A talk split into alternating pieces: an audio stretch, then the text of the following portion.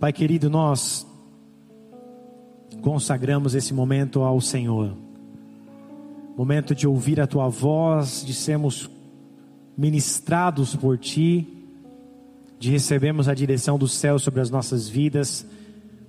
E assim te pedimos, ó Deus, em nome de Jesus, fala aos nossos corações, ministra as nossas vidas e que nós possamos sair daqui de uma maneira diferente de como entramos, ó Deus, cheios da tua presença, direcionados pela tua palavra, transformados pela tua glória, santificados pelo teu sangue, em nome de Jesus, Pai. Por isso, fala ao coração da tua igreja e do teu povo, fala ao coração de cada um que está nessa noite aqui, Senhor. Fala ao meu coração, ministra também a minha vida e me usa, Senhor, pela tua graça, pelo teu amor e na autoridade do teu nome, que eu possa, Senhor, ser mais uma vez aqui um instrumento para a tua glória em nome de Jesus. Por isso, ser conosco, tira de nós toda inquietação, tudo aquilo que vem para nos roubar, seja anulado em nome de Cristo Jesus, toda obra das trevas seja cancelada pelo poder do sangue de Jesus Cristo e que haja liberdade nesse ambiente para sermos tocados, ministrados, para nos arrependermos, para nos voltarmos a Ti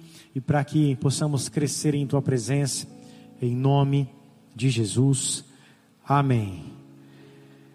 Abra a tua Bíblia comigo no, no livro de Jeremias, capítulo de número 29, verso de número 10. Profeta Jeremias 29, 10. Nós vamos ler até o verso de número 14.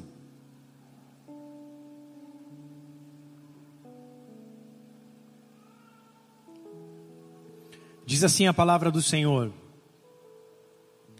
Assim diz o Senhor, logo que se cumprirem para a Babilônia setenta anos, atentarei para vós outros e cumprirei para convosco a minha boa palavra, tornando a trazer-vos para este lugar. Eu é que sei que pensamentos tenho a vosso respeito, diz o Senhor pensamentos de paz e não de mal, para vos dar o fim que desejais. Então me invocareis e passareis a orar a mim, e eu vos ouvirei. Buscar-me-eis e me achareis quando me buscardes de todo o vosso coração. Serei achado de vós, diz o Senhor, e farei mudar a vossa sorte congregar-vos-ei de todas as nações e de todos os lugares para onde vos lancei, diz o Senhor, e tornarei a trazer-vos ao lugar donde vos mandei para o exílio. Até aí. Amados, aqui o contexto se trata a respeito de uma carta que Jeremias havia enviado para aqueles que estavam cativos, presos na Babilônia. Nós bem sabemos que o rei Nabucodonosor foi o rei responsável por punir Israel ali, amando de Deus, devido à idolatria, devido à rebeldia, devido ao distanciamento do povo judeu da palavra de Deus e da presença de Deus. Nabucodonosor acabou com Israel, a Babilônia invadiu Israel, acabou com os muros da cidade, arrebentou com tudo o que havia naquela terra e levou ainda mais, ainda a, a, mais, mais ainda de ter arrebentado com as questões físicas da cidade, ainda mais ele foi e recolheu os moradores daquela terra, grande parte dos moradores daquela terra, nem todos foram ser cativos na Babilônia, mas grande parte se tornou cativo, se tornou escravo dentro da Babilônia. Nós conhecemos a história de Daniel, Sadraque, Mesaque, Abednego, que eram como se fosse fossem príncipes ali do povo, homens de sabedoria, homens cultos, homens inteligentes, que também foram levados ali para serem cativos na Babilônia. Então, grande parte do povo estava nesse cativeiro, estava preso na Babilônia. E aqui nós vemos uma carta de Jeremias animando o povo e falando para que o povo se acostumasse com esse cativeiro, para que o povo ali tivesse consciência de que o cativeiro duraria 70 anos e que não acabaria do dia para a noite. Ele fala no verso de número 10 e fala: Logo que se cumprirem para a Babilônia 70 anos, atentarei para vós outros e cumprirei para convosco a minha boa palavra, tornando a trazer-vos para este lugar. Ou seja, Deus estava falando através da vida do profeta Jeremias que o cativeiro ia ser 70 anos, e depois Deus traria eles de volta para Jerusalém. Então não era ali para aquele povo aquilo que eles desejavam ouvir, não era aquilo que eles queriam ouvir. Por quê? Porque havia falsos profetas no contexto aqui de Israel, na Babilônia, preso na Babilônia, falsos profetas que diziam para o povo judeu, judeu que estava preso na Babilônia que o cativeiro seria pequeno, que seria rápido, que seria anos curtos de cativeiro. Então havia vários falsos profetas dizendo: Ó, oh, logo o cativeiro vai acabar e logo vocês vão voltar para Israel. Esse tempo vai ser curto, Deus vai encurtar esse tempo. E a grande verdade é que isso não aconteceria como não aconteceu. O cativeiro durou 70 anos. E por isso a carta de Jeremias ali para aquele povo estava dizendo a respeito de eles se acostumarem com o cativeiro e ali criarem os seus filhos, habitarem sobre aquela terra, abençoarem aquela terra, edificar casas, plantar, ou seja, meus irmãos que estão aí na Babilônia, se acostumem com o que vocês têm, porque isso não vai durar pouco tempo, vai ser 70 anos. E por isso, Jeremias escreve no verso número 5, do mesmo capítulo 29, ele fala: Edificai casas e habitai nelas, plantai pomares e comei do seu fruto, tomai esposa, gerai filhos e filhas, tomai Tomais esposas para vossos filhos e dai filhos e dai a vossas filhas a maridos, para que tenham filhos e filhas, multiplicai-vos aí e não vos diminuais. Procurai a paz da cidade para onde vos desterrei, orai por ela ao Senhor, para que é, para é, orai por ela ao Senhor, porque na sua paz vós terei paz. Ou seja, Deus está dizendo assim para eles: fiquem tranquilos, orem por essa terra, procurem a paz dessa terra abençoem essa terra, casem-se nessa terra, habitem nessa terra, abençoem essa terra, construam, construam casas nessa terra, edifiquem, plantem, comam, casem-se, porque o tempo do cativeiro será 70 anos. E o contexto no qual nós lemos aqui do verso 10 até o 14 fala a respeito de que Deus sabia o melhor para aquele povo. Deus é que tinha o pensamento para vosso povo. E Deus fala: Eu é quem sei os pensamentos que tenho a vosso respeito. E esses são pensamentos de paz e não de mal. O verso de número 11 diz a respeito disso. E amados, com as nossas vidas também não é diferente. Os pensamentos de Deus para as nossas vidas são pensamentos de paz e não pensamentos de mal. E é Deus quem sabe os pensamentos que tem ao nosso respeito. E qual é o grande problema? É que muitas vezes nós não buscamos entender ou até mesmo descobrir quais são os pensamentos de Deus para nossas vidas. Por quê? Porque não estamos interessados em alguns momentos porque estamos ocupados demais com os nossos pensamentos, com os nossos desejos, com as nossas próprias vontades e não damos ouvidos aos pensamentos de Deus para a nossa vida, ao nosso respeito. Israel buscava falsos profetas, buscava pessoas no qual pudessem falar aquilo que eles queriam ouvir. Olha, o cativeiro vai durar pouco tempo, vai ser só alguns meses ou alguns anos e logo vocês voltarão para Jerusalém. Mas o verdadeiro profeta, aquele que estava alinhado com a palavra de Deus, aquele que estava conectado com as coisas dos céus, que era Jeremias, ele falava para o povo com ousadia e intrepidez: fiquem nessa terra, edifiquem casas, morem nela, porque o tempo do cativeiro vai durar 70 anos. E o povo ouviu aquela palavra. Uns receberam, outros não, mas independente da vontade do povo, o que prevaleceu foi a vontade de Deus, e isso aconteceu, e o cativeiro foi realmente de 70 anos e só terminou porque Daniel, quando estava na Babilônia, já no governo de outro rei, Daniel começa a estudar as escrituras e pega um pergaminho do, da carta de Jeremias e entende que o tempo do cativeiro seria 70 anos. Daniel faz o cálculo e fala: o tempo do cativeiro acabou. E é tempo de cessar e é tempo do povo voltar para Israel. E aí então Zorobabel, junto com Esdras e depois Neemias, voltam para Israel. E você já sabe da história de Neemias reconstruindo os muros de Jerusalém, Zorobabel construindo ou reconstruindo o templo ali que havia sido derrubado devido ao cativeiro da Babilônia e os ataques de Nabucodonosor, Esdras abrindo o livro da lei e o povo chorando ao ouvir a palavra, se arrependendo dos seus maus caminhos, e Deus ali novamente começou uma nova estação sobre a vida do povo judeu. Então nós já sabemos aquilo que aconteceu naquele tempo. E, como eu disse, que nas nossas vidas não é diferente, os pensamentos de Deus ao nosso respeito são aqueles que permanecem, são aqueles que prevalecem.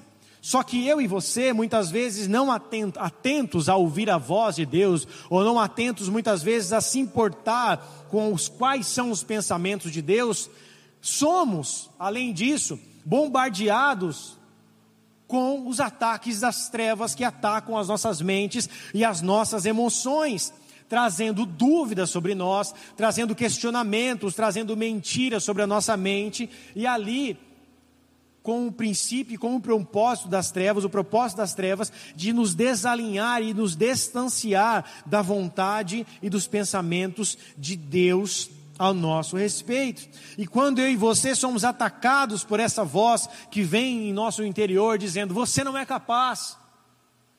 Quem é você? Quem você pensa que você é, você não é ninguém. Eu sei do teu passado, eu sei da tua história. Acusações que vêm constantemente contra a nossa mente, contra o nosso coração e que muitas vezes nós aceitamos.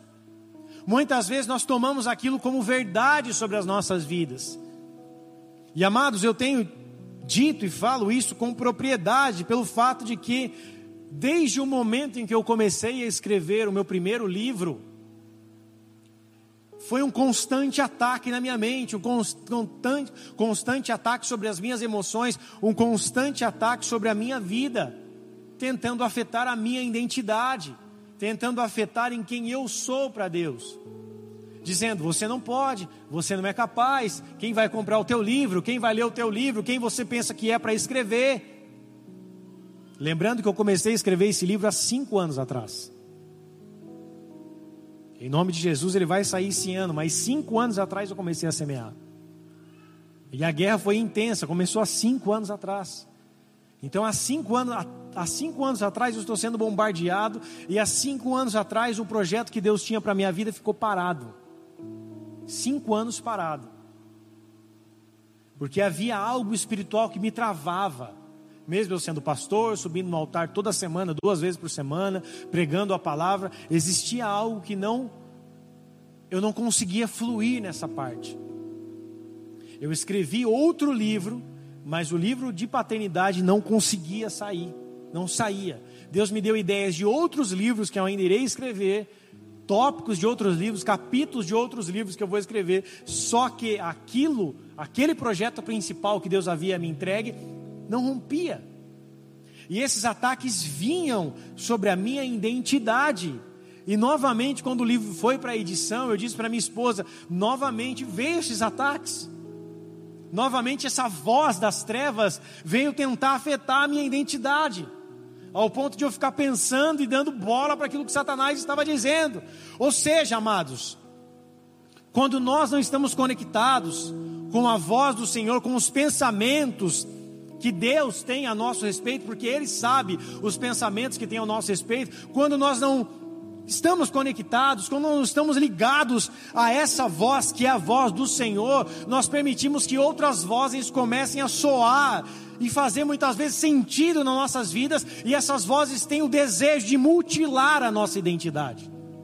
Em alguns momentos a nossa identidade é mutilada pelas vozes das trevas. Muitas ações que nós tomamos nas nossas vidas são porque somos constantemente influenciados pela voz das trevas, que constantemente está em nossos ouvidos, dizendo isso, aquilo ou aquilo outro.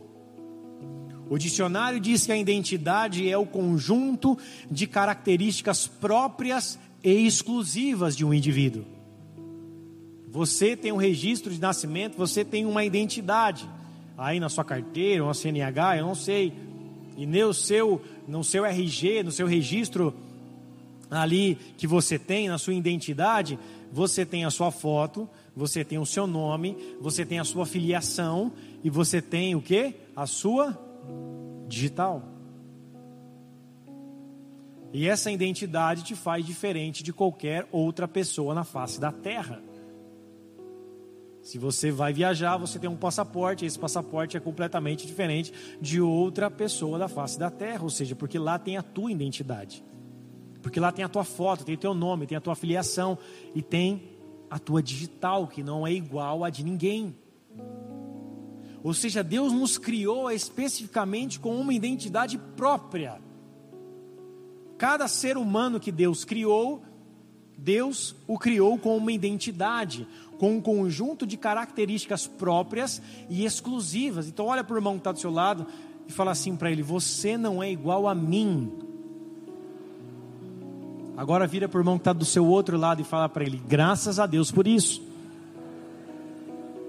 Porque a sua beleza, fala para ele, não é aquelas coisas. Então, imagine se todos nós fôssemos iguais.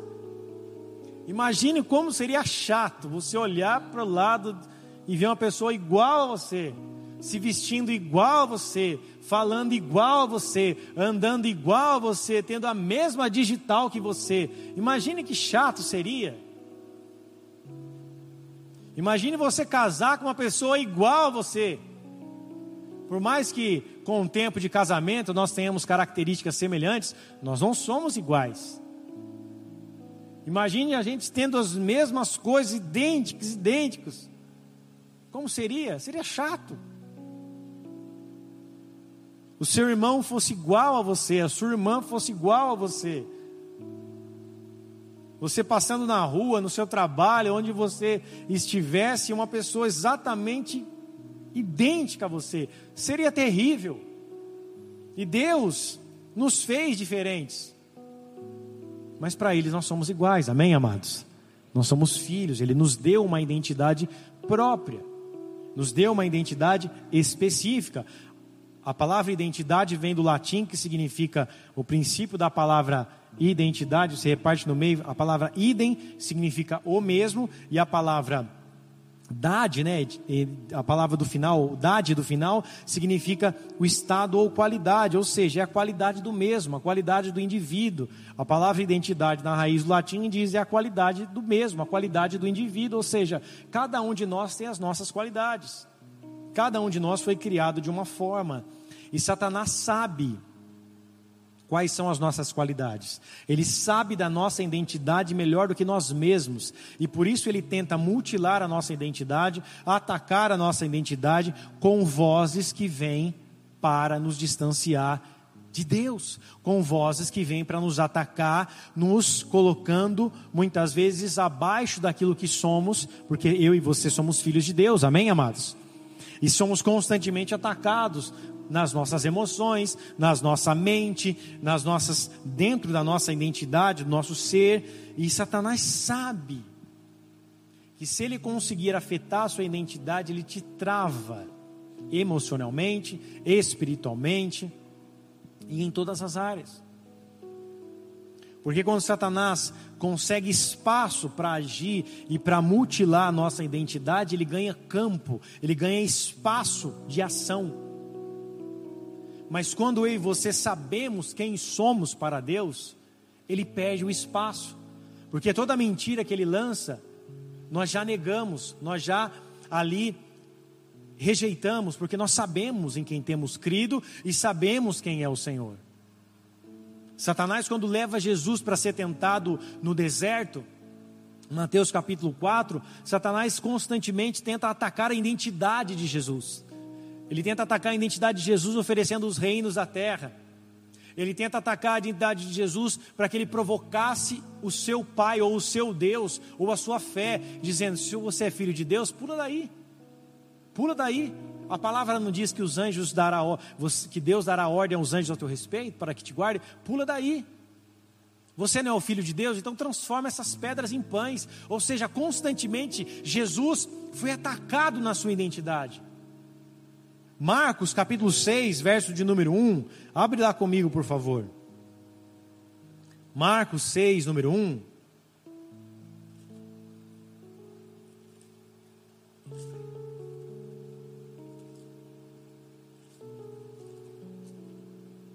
Marcos 6, verso 1. Vamos ler até o 6. Marcos 6, do 1 ao 6. Diz assim: Tendo Jesus partido dali, foi para a sua terra, repete comigo, para a sua terra. E os seus discípulos o acompanharam. Chegando o sábado, passou a ensinar nas sinagogas, e muitos, ouvindo, se maravilhavam, dizendo: De onde vêm essas coisas? Que sabedoria é esta que lhe foi dada?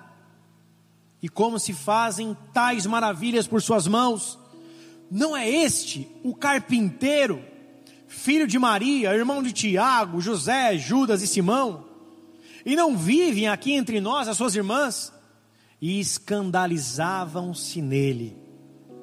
Jesus, porém, lhe disse: Não há profeta sem honra senão na sua própria terra, entre os seus parentes e na sua casa.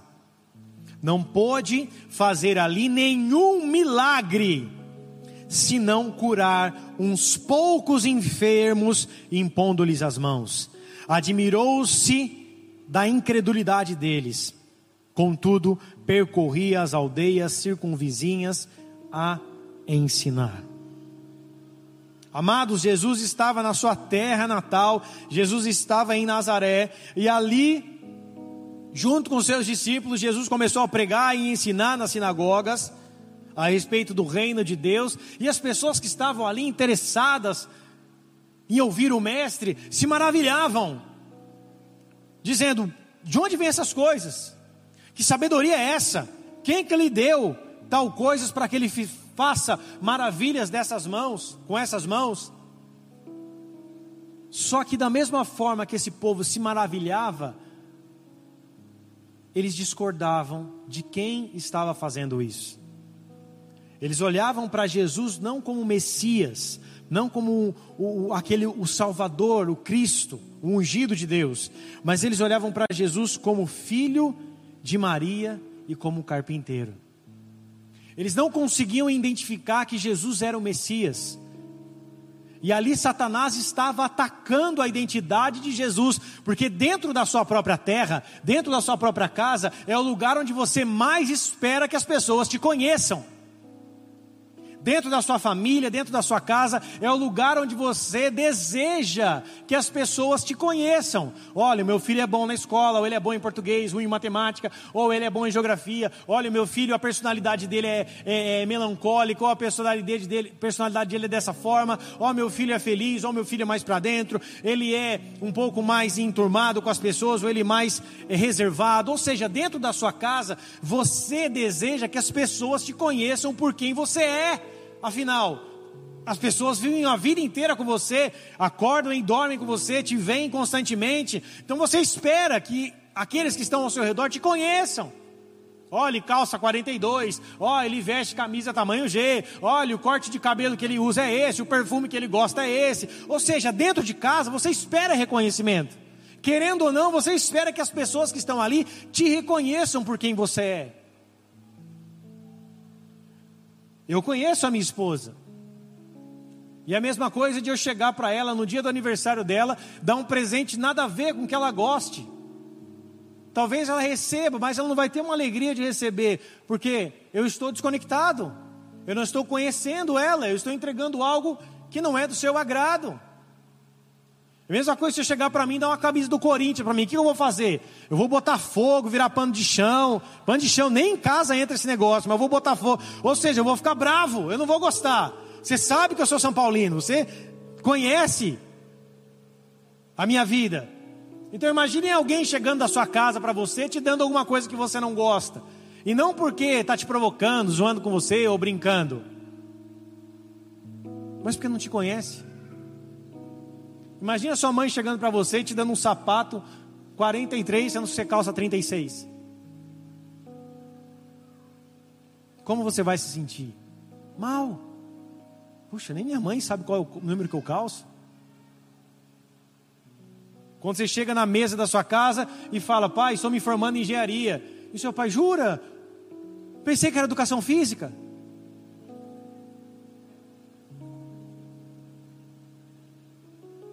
Imagine o quanto somos atacados quando isso acontece. Eu estou dando exemplos exagerados, mas o fato é que isso acontece nas pequenas coisas. Nós esperamos, dentro da nossa casa, dentro da nossa parentela, da nossa família, que as pessoas nos conheçam. E ali, Jesus estava em Nazaré, pessoas cresceram com Jesus e viam que ele era diferente, viam a doutrina, viam o conhecimento da palavra. Jesus, com 12 anos, debatia com rabinos a respeito da lei, ele tinha conhecimento da palavra com 12 anos. Todos sabiam que ele era diferente. Todos sabiam que ele tinha características diferentes. Então, quando ele se revela como Messias aos 30 anos, começa o seu ministério público, não era para as pessoas estranharem quem ele era, porque sabiam que ele era um menino diferenciado, que Deus estava sobre ele. E aqui Jesus, com seus já discípulos, caminhando com os seus discípulos, vai para Nazaré, e as pessoas, ué, o que, que esse cara está fazendo? O jeito que ele fala, olha as maravilhas que ele, da onde que vem essa sabedoria? Ele não é o carpinteiro? Porque Jesus havia herdado a profissão do seu pai, Jesus não era rabino. Com 12 anos de idade, uma criança ela é separada em Israel ou para trilhar o, o caminho para se tornar um rabino, para se tornar um, um judeu ortodoxo, aquele que vai viver estudando da lei, ou ele segue a profissão do pai. Então, aquele que tem mais facilidade bíblica, conhecimento da Torá, esse vai ser designado para andar com um rabino.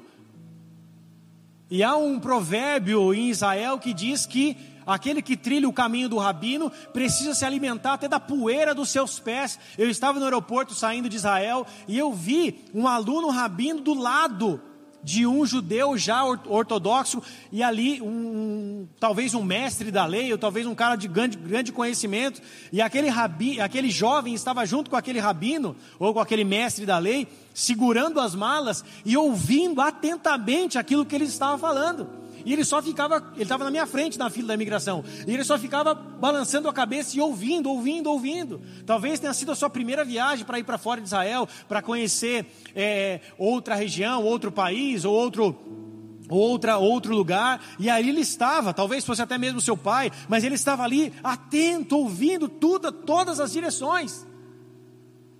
E Jesus não trilhou esse caminho de se tornar um rabino ou um mestre da lei. Jesus trilhou a profissão do seu pai. Ele foi ser um carpinteiro, foi arrumar cadeira, foi fazer mesa, foi fazer alicerce para casa, para construir telhado. E naquele tempo o, o carpinteiro tinha a mesma função de pedreiro, ou seja, Jesus também construía casas. Não só fazia mesa ou cadeiras, etc. Então quando Jesus chega, ué, não é o carpinteiro, não é este o filho do carpinteiro? E olha o que eles falam para Jesus. Eles dizem assim, talvez você não perceba, mas eu vou aqui te atentar para isso. No verso número 3, ele fala assim, de Marcos 6, ele fala assim: Não é este o carpinteiro, filho de Maria. A prática judaica, você identificava uma criança pelo nome do pai e não pelo nome da mãe. Você se lembra de alguns exemplos?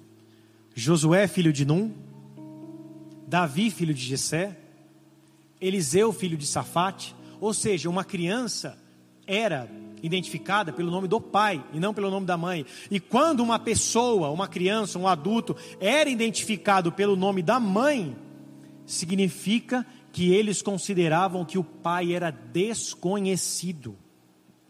Aqui, exatamente no verso número 3, eles estavam zombando da filiação de Jesus, insultando Jesus, dizendo: Você não é um filho de Maria? Eles estavam dizendo: Quem que é seu pai mesmo? Dizendo que ele era filho ilegítimo de José. É aquele lá, filho de Maria, ou seja, ele não tem pai. É aquele que o seu pai é desconhecido. Ou aquele que o seu pai é legítimo? Quem fez isso com Jesus?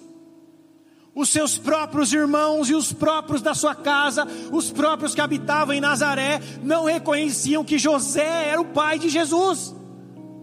De criação, obviamente. Que Jesus foi uma semente do Espírito Santo depositada em Maria. E por esses meio-irmãos de Jesus, como Tiago, Judas e as suas irmãs, ele não era filho de José. Ele era filho de Maria. Só que essa era uma forma intencional e muito provavelmente de insultar quem Jesus era. Dizendo: Você não tem pai. Quem é seu pai? Você é filho da Maria. Você é carpinteiro, filho da Maria. Mas quem que é o seu pai? E quantas vezes eu e você somos atacados na nossa identidade? Jesus é o filho de Deus. Todos sabiam que ele é o filho de era e é o filho de Deus, mas eles estavam falando ali de maneira com o ar de insulto dizendo: "Quem que é seu pai, Jesus? Você é filho da Maria, quem que é seu pai? Seu pai é um desconhecido. Dizem que você é fruto do Espírito Santo, mas você é filho de Maria, você é um desconhecido. Então, olha a boca de quem Satanás usou, dos próprios que estavam ao seu redor, dizendo: Você nem pai tem. Quem você pensa? Como é que você faz milagre? Como é que você faz prodígios? Da onde vem a sabedoria que você tem? Porque quem ensinava a criança nos caminhos era o pai, que tinha a responsabilidade de ensinar a Torá, de ministrar o filho. Então, amados, Jesus foi atacado constantemente na sua identidade. As pessoas estavam ali insultando ele ao ponto de Jesus, no verso de número 6, se admirar com tanta incredulidade. Ele se admirou já por fé das pessoas. Mas aqui dentro da sua própria casa, ele se admira pela incredulidade das pessoas que estavam ao seu redor. E a Bíblia diz que ele não pôde fazer muitos milagres apenas milagres, alguns milagres com imposição de mãos, mas ele não pôde fazer muitos milagres porque ali havia desonra, ali havia menosprezo, ali havia pessoas que estavam atacando a sua identidade com vozes que não eram do Senhor para trazer dano sobre a tua vida. Jesus como homem, talvez tenha sido afetado por isso, porque ele, sendo 100% homem, 100% Deus, um Cristo que chorou, um Cristo que se importava com as pessoas, com certeza, humanamente, ele sentiu esse impacto dessa desonra, desse menosprezo e dessas palavras lançadas contra, lançadas contra a sua própria vida, ao ponto de ele se admirar.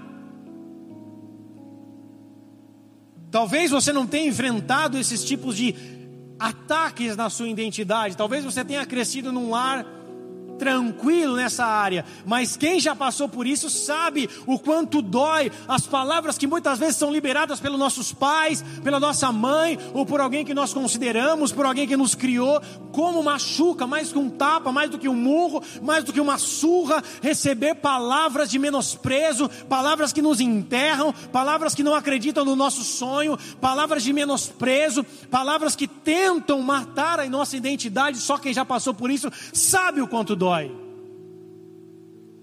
Sabe o quanto mexe com o nosso interior. E Jesus, amados, para ter autoridade de ter vencido todas as coisas e ido para a cruz, ele teve que vir para a terra como humano e passar pelas mesmas lutas e pelas mesmas aflições e pelas mesmas dores que eu e você também passamos. Então, as dores ou as marcas que eu e você sentimos ou carregamos por aquilo que Satanás usa a vida de pessoas, até mesmo de pessoas amadas, para atacar a nossa identidade. Jesus passou por isso, ele sabe da tua dor, porque ele passou. Da mesma forma que você talvez um dia tenha passado. Lucas capítulo 11, verso 14. Abre lá comigo, por favor, Lucas 11, 14. Hoje Deus vai curar a tua identidade em nome de Jesus. Lucas 11, verso 14, verso 14 ao 16. Diz assim: De outra feita, estava Jesus expelindo um demônio que era mudo. E aconteceu que ao sair o demônio, o mudo passou a falar, e as multidões se admiravam. Mas algum dentre eles, mas alguns dentre eles diziam: Ora, ele expele, os demônios pelo poder de Beuzebu, o maioral dos demônios. E outros tentando, e outros, preste atenção, tentando, tentando, pediam um sinal do céu. Jesus havia acabado de fazer um milagre sobrenatural curando um mudo que começou a falar. E tinha sempre alguém do lado ali para dizer: Olha lá, está expulsando o demônio, mas é por intermédio de Beuzebu, os maiorais dos demônios, o maioral dos demônios. Sempre tinha alguém no meio tentando ele, dá um sinal aí, se o seu Messias, se não é o filho de Deus, dá um sinal aí, dá um sinal, dá um sinal aí de quem você é, dá um sinal aí do que você veio fazer. Ele havia acabado de curar o mudo expulsar um demônio e fazer com que o mundo falasse. Dá um sinal, mostra quem você é. Nós precisamos saber quem você é e para que você veio. O mundo constantemente vai tentar atacar a nossa identidade para que eu e você venhamos dar provas de quem nós somos. Mas escute algo: você não precisa provar nada para ninguém. Deus te conhece e sabe quem você é. Você não precisa dar resposta para o mundo, ou para as pessoas, ou para mim, ou para a pastora, ou para o teu pai, ou para a tua mãe, para provar quem você é. Deus sabe do teu valor, Deus sabe quem você é, Deus conhece a tua identidade, as tuas características, Deus, Deus conhece o teu interior, e você não precisa viver uma vida tentando provar para as pessoas quem você é. Você não precisa se humilhar na frente do seu chefe, se humilhar na frente de quem você ama, dizendo: Olha, eu sou isso, me reconheça, veja quem eu sou, veja o que eu fiz, veja a minha formação, veja quem eu me tornei. Você não precisa ficar mostrando para as pessoas quem você é, Deus já sabe aquilo que Ele fez com a tua vida e com a tua história, Deus te conhece no profundo do seu ser, os seus ossos não foram encobertos quando você era uma substância ainda informe, e nos seus dias foram escritos todos os seus dias, quando nenhum dele havia ainda. No seu livro, no seu livro, os dias das nossas vidas foram escritos. Jesus, sendo chamado ali de príncipe dos demônios, Beuzebu. Uma hora ele é chamado de filho que não tem pai. Outra hora ele é chamado de demônio. Imagine os ataques constantes na sua mente, no seu interior. E nós não vemos Jesus tentando provar nada para ninguém. Nós não vemos Jesus pouquíssimo, nós vemos Jesus pouquíssimas vezes falando a respeito de si próprio. Quando ele fala de si mesmo, ele cita o filho do homem. O filho. Jesus, quando desce dos céus, ele sabia que ele era um filho. Quando ele vem para a terra, ele vem para mostrar que você e eu somos filhos. Ele vem para nos alinhar novamente com o Pai, para restaurar a nossa vida, para que tenhamos paz com Deus e tenhamos filiação e que sejamos filhos. Jesus vem para que toda crise de identidade seja quebrada em nossas vidas, para que nós saibamos: eu sou filho de Deus.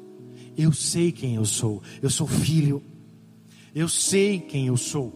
Eu sou filho. Ah, mas você é órfão de pai e de mãe. Ah, mas você foi abandonado pelo seu pai. Ah, mas a sua mãe não quis te gerar. Ah, mas você foi um acidente. Ah, mas você foi maltratado na tua infância, tentaram tirar a tua vida e te abortar. Eu sei de tudo isso, mas eu hoje sou filho de Deus. Eu sei quem eu me tornei, eu me tornei filho, e constantemente, constantemente, as vozes de Satanás irão vir sobre a tua vida para que você tente provar quem você é. Você não precisa gastar tempo com isso na tua vida. Você não precisa ficar como um cachorro ele atrás do rabo, tentando provar para alguém aquilo que você sabe fazer. Deus te conhece. Deus te vê em secreto, e em secreto Ele te recompensa. Deus conhece os nossos corações. Nós vivemos numa geração que tem a necessidade de mostrar quem ela é.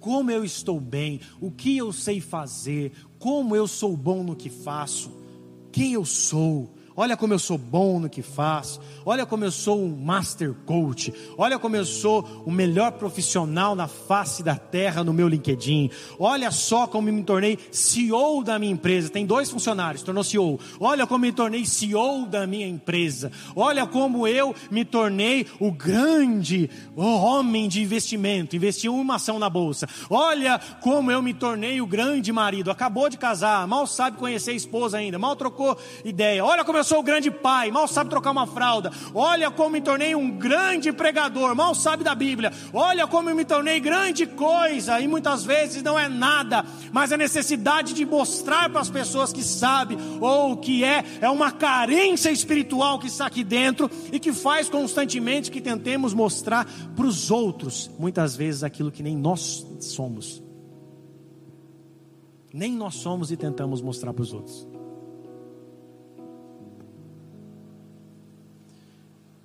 Os discípulos brigavam entre eles, dizendo: quem vai sentar à direita, quem vai sentar à esquerda, quem vai sentar ao lado de Jesus, quem vai estar lá pertinho dele. Jesus falou: com vocês não vai ser assim.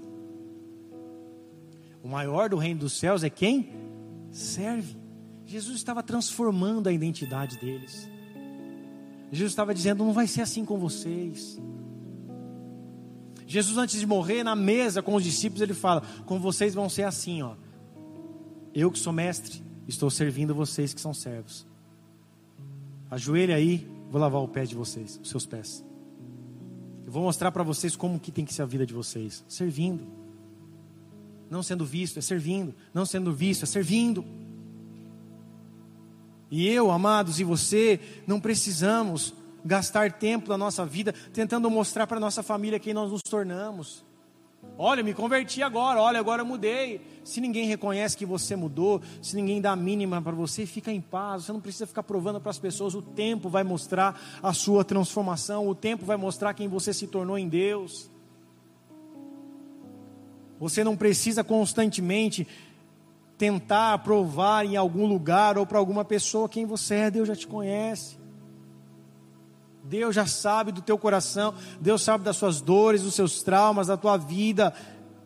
E antes de tudo isso, Ele sabe que você é filho. Hoje as pessoas muitas vezes casam para mostrar para os outros que têm dinheiro. O casamento foi o melhor. O quanto de artistas você vê se casando, com aquela festa magnífica, e o casamento dura um ano. A necessidade de mostrar, olha, estou casando. Olha, estou comprando uma casa de milhões de reais. Olha, estou viajando num carro de não sei quantos milhões de reais. Olha, minha viagem. E isso muitas vezes tem prendido os olhos do crente. Ele fica olhando e, nossa, como ele é aquilo, como é aquilo outro, olha como ele é isso, como ele é aquilo, amados, é como você, aquela pessoa é igual a você, ela tem os mesmos sentimentos que você, as mesmas dúvidas que você, o mesmo medo que você, a diferença é que ela se faz de uma forma para que não mostre para os outros, ela tenta ali se tornar algo que ela não é, para mostrar para os outros que ela está bem, mas na verdade a sua identidade está mutilada, ela pode até mesmo ser alguma coisa na internet, nas redes sociais, ou até mesmo na sua profissão, mas em Deus ela não é nada. E eu e você somos constantemente atacados com isso, com esse excesso de informações que as redes sociais, sociais nos mostram, nos, nos proporcionam, e ali muitas vezes nós perdemos a nossa identidade porque estamos olhando muito para a vida do outro. E ali constantemente olhamos para a vida do outro, o que o outro faz, o que o outro lê, como o outro ora, como o outro prega, como o outro trabalha, o que o outro faz, mas esquecemos de olhar para a nossa própria vida e principalmente esquecemos de olhar para o pensamento de Deus, para a voz do Senhor sobre a minha vida, aquilo que Deus pensa ao meu respeito. O que Deus pensa ao meu respeito, o que Deus espera de mim, o que Deus quer que eu faça, o que Deus quer que eu melhore, o que Deus quer que eu a área que eu seja transformado. Deus, Ele quer falar com as nossas vidas, amados. Deus é vivo, o Espírito Santo do Senhor é real, Ele fala com os seus filhos, Ele ministra os seus filhos. Então você não precisa ser uma cópia barata de ninguém, você só precisa entender a tua identidade de filho e receber as palavras do céu sobre a tua vida. Eu sei quem tenho crido, eu sei quem é o meu Senhor, eu sei aquilo que Ele está me dizendo. Acusações irão constantemente vir, vir contra a tua vida, dizendo: você não pode, você não é, quem é você, não vá ali, não vá lá, você não é isso, você não é aquilo. Mas se você se posicionar diante de Deus, você vai saber quem você é. Muitas vezes você vai ouvir como Jesus ouviu, mas dentro de você há em você a coraça da justiça, que te protege de todo o dardo inflamado das trevas, que tenta afetar suas emoções, dizendo que você é isso e você é aquilo. Podem falar o que for, os cães ladram quando a caravana passa, pode falar o que for, deixa que falem. Eu sei quem eu sou para Deus, eu sei de onde Deus me tirou, eu sei da minha história, eu sei quem é meu Senhor, eu sei em quem tenho crido. Então não permita que as influências externas venham atacar o teu ser, o teu coração, as tuas emoções, mutilando a tua identidade. Hoje eu estava no meu momento de adoração, escrevendo essa palavra, e o Espírito Santo veio sobre a minha vida e me disse: Filho, o seu coração não mudou. E aquilo foi tão forte sobre a minha vida, tão profundo sobre a minha vida, porque eu senti e ouvi o Espírito Santo de Deus falando no meu interior, o seu coração não mudou, ou seja, Deus ele se importa com o meu coração. Samuel quando chega na casa de Davi, na casa de Jessé, para ungir o novo rei de Israel, ele pensava que seria o mais forte, que seria o mais velho, o mais formoso, mas Deus fala para Samuel: Samuel, você vê o exterior, eu vejo o coração. Davi é chamado de homem segundo o coração de Deus. Davi é chamado por detrás das ovelhas malhadas porque ele era especial, diferente.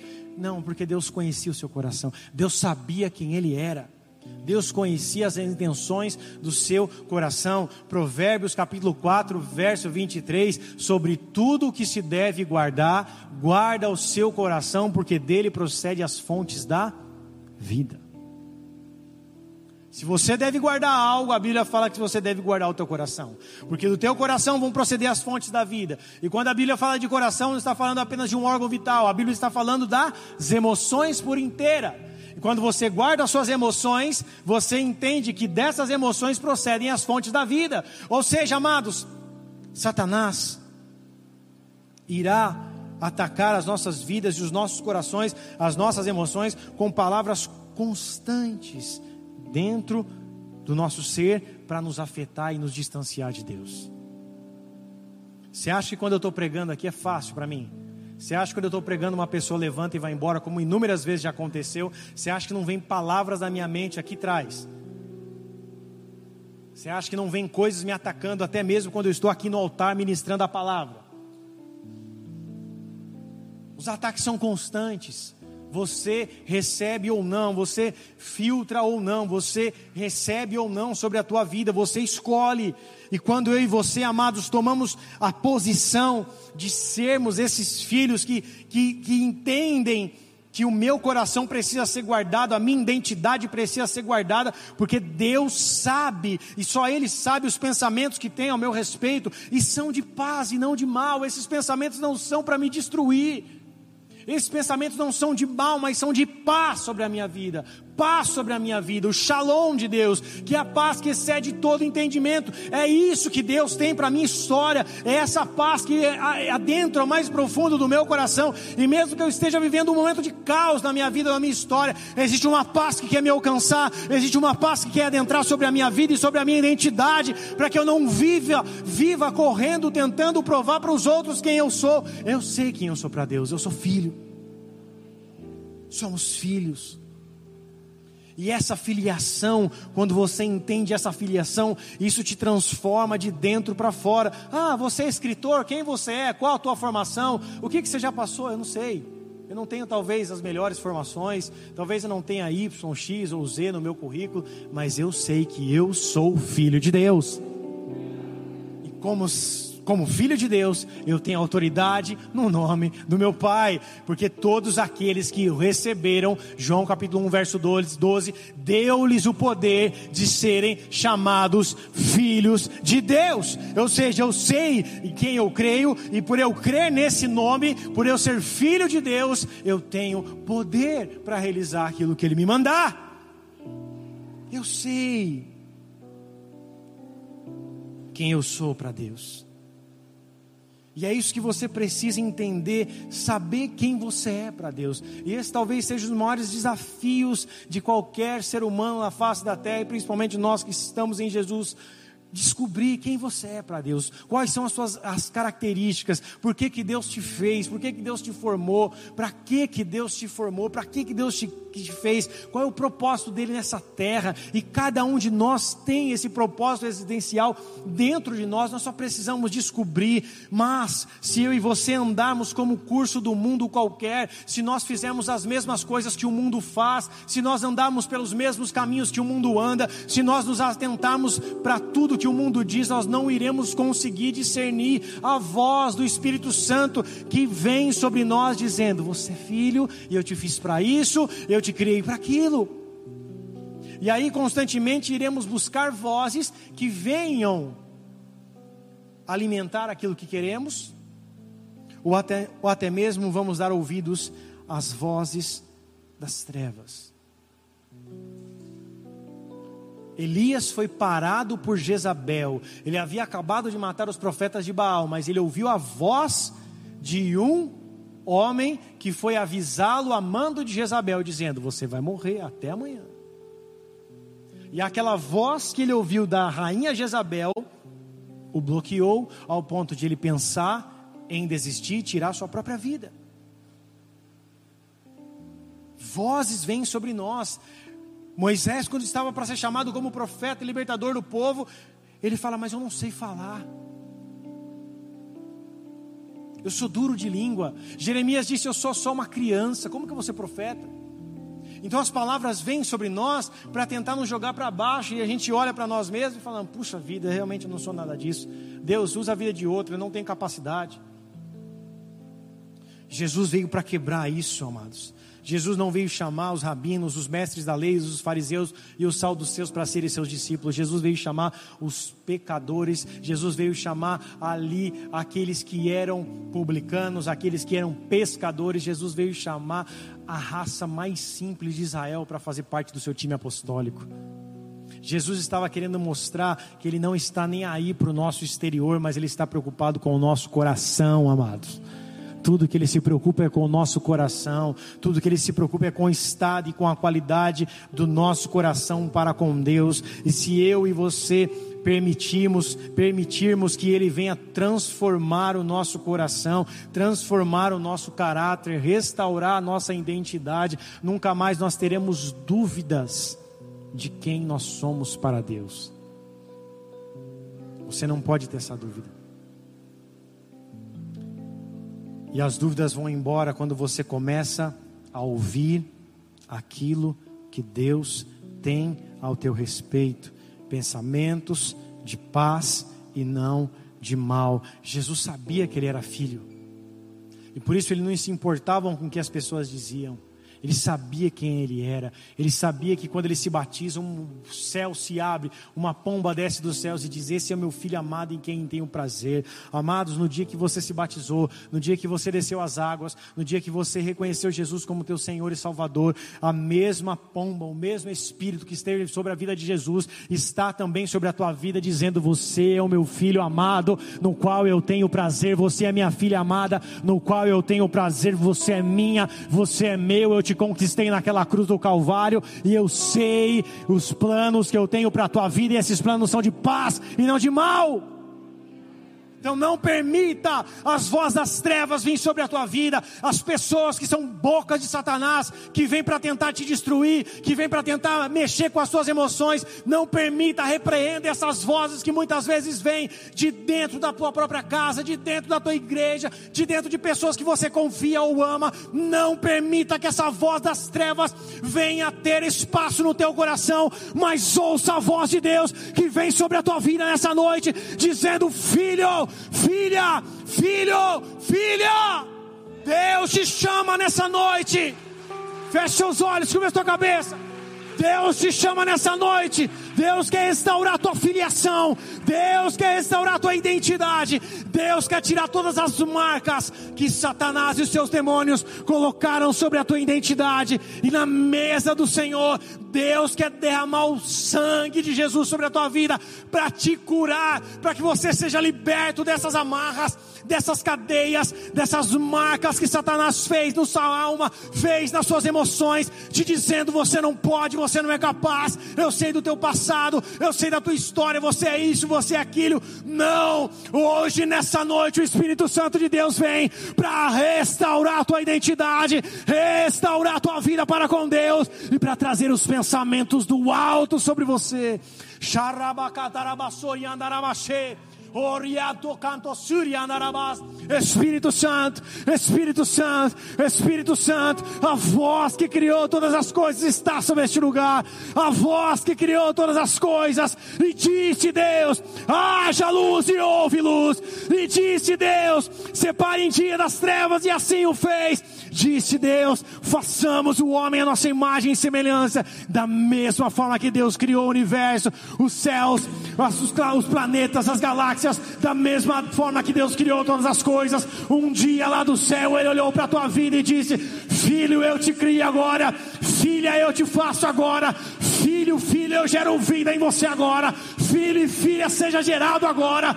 Você não foi um acidente, você não foi algo que aconteceu por um acaso, você não é obra do acaso, você não está vivendo aqui sem um propósito. Deus te fez com um propósito e com uma identidade do céu, com a identidade do céu. Existe um DNA do céu sobre a tua vida, existe um DNA do céu sobre a tua vida, existe um DNA do céu sobre a tua história, e você só precisa acessar isso, você só precisa tocar isso, você só precisa ouvir a voz do Senhor dizendo: Filho, filha, filho, filha, filho, filha, você precisa acessar essa voz, ouça essa voz. Satanás colocou tampões em seus ouvidos, Satanás colocou corações de pedra, muitas vezes pelos machucados que você teve, o seu coração se tornou petrificado, mas hoje Deus está te dando um novo coração, em nome de Jesus Cristo. Hoje Deus está destravando os tampões do teu ouvido e te fazendo ouvir a voz do Senhor. Espírito Santo, vem, vem sobre nós. Vem restaurando a identidade do teu povo, a identidade do teu filho, dos teus filhos, a identidade daqueles que te chamam de Pai, aqueles que se perderam em meio do caminho, Senhor Jesus. Vem Espírito Santo, vem sobre nós, sopra sobre nós, que soe a tua voz sobre nós, que a tua voz venha sobre nós, que a tua voz paire sobre nós, que a tua presença venha sobre nós. Deus está trazendo cura sobre a tua vida, Deus está trazendo cura sobre o âmago do teu ser, sobre o mais profundo do teu ser, sobre o mais profundo da tua identidade. Hoje é uma noite onde Deus está restaurando a tua identidade pessoas, pastores, homens, pessoas muitas vezes foram usadas para trazer o dano sobre a tua vida, fazer boca do inferno sobre a tua vida, mas hoje a palavra do Senhor está pairando sobre este lugar, restaurando a identidade dos teus filhos. Cheira, bacenha, narabassou. Autoridades muitas vezes se levantaram, autoridades te machucaram, pessoas te machucaram, e isso te feriu, feriu a tua identidade, trouxe medo, trouxe dor, trouxe engano, e Satanás se alegrou com isso. Mas hoje é noite onde Satanás será derrotado, onde os demônios partirão, onde os demônios cairão por terra. Hoje é noite onde o Espírito Santo está te ativando em nome de Jesus.